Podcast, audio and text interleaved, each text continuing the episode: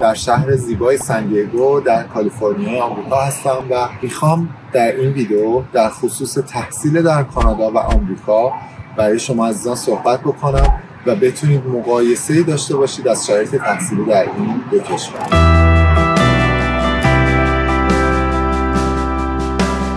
بسیار از شما دوستان عزیز قصد ادامه تحصیل دارید و آمریکای شمالی مقصد شماست. شاید بین انتخاب کانادا و آمریکا میمونید که کدوم می‌تونه شرایط بهتری داشته باشه. قطعا می‌دونیم که خیلی از دانشگاه های با رنگ بالا رتبه بالا در کشور آمریکا هستن جزء لیست های رنگ های معروف جهان زیر 50 تا یا زیر 100 تا دانشگاه برتر. در کانادا هم هستن چند دانشگاهی که در رنگ بندی های جهانی رتبه خیلی خوبی دارن. ولی خب تعداد این دانشگاه ها قطعا در آمریکا بیشتر است و تنوع رشته های آموزشی دسترسی به در واقع انتخاب گزینه های تحصیلی خیلی در آمریکا نسبت به کانادا می‌تونه بیشتر باشه که این یک تفاوت اصلی.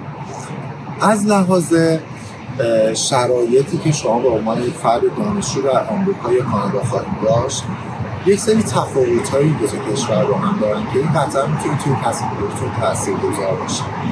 در کانادا یک مقدار شاید شهریه تحصیل پایینتر باشه نسبت به آمریکا و به این نکته باید دقت بکنید که شهریه رو شما به دلار کانادا دارید پرداخت می‌کنید و در آمریکا به دلار آمریکا. و نرخ تفاوت ارزی که اینها با هم دارن کمی باز میشه که در واقع پرداختی شما وقتی ریال رو تبدیل به دلار می‌کنید روی هزینه هاتون تاثیر بگذاره.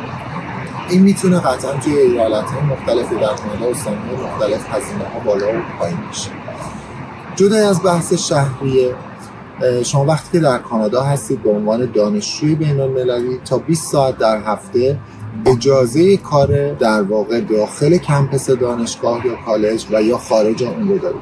یعنی می‌تونید توی محیط محل تحصیلتون یا خارج از اون برای یک کارفرمایی تا 20 ساعت در هفته به صورت کاملا قانونی بدون نیاز به اینکه تاییدیه جداگانه بخواید بگیرید روی همون استادی پرمیتتون می‌تونید کار بکنید.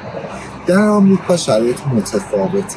شما روی تاییدیه یا ویزای در واقع تحصیلتون ویزای افغان این امکان رو دارید که در کمپس خود اون کالج یا دانشگاه فقط کار بکنید.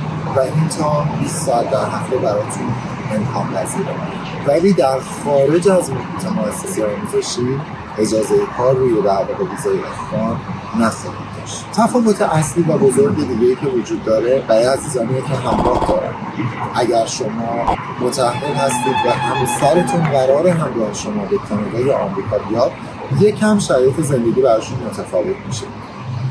توی کانادا شرایط فوق العاده است.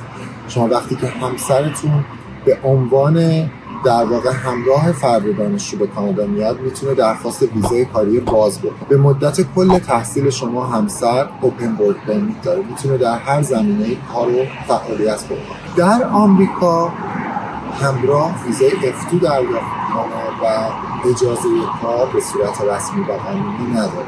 یعنی برای کل مدت تحصیل می‌تونه همسر شما در کنار شما باشه. ولی اجازه کار روی نوع ویزایی که دارن نخواهند داشت. مگر اینکه بتونن از کارفرمایی در واقع پیشنهاد کاری دریافت بکنن پیشنهاد کاری تایید بشه؟ و بعد بتونن فرد اقامتش رو از نوع ویزایی تو تغییر بده و در واقع به کاری اینها تفاوت های خیلی بزرگی هستند که در واقع شما وقتی برای مسیر تحصیل و انتخاب بین کانادا و آمریکا در نظر بگیرید می‌تونه براتون اهمیت داشته باشه.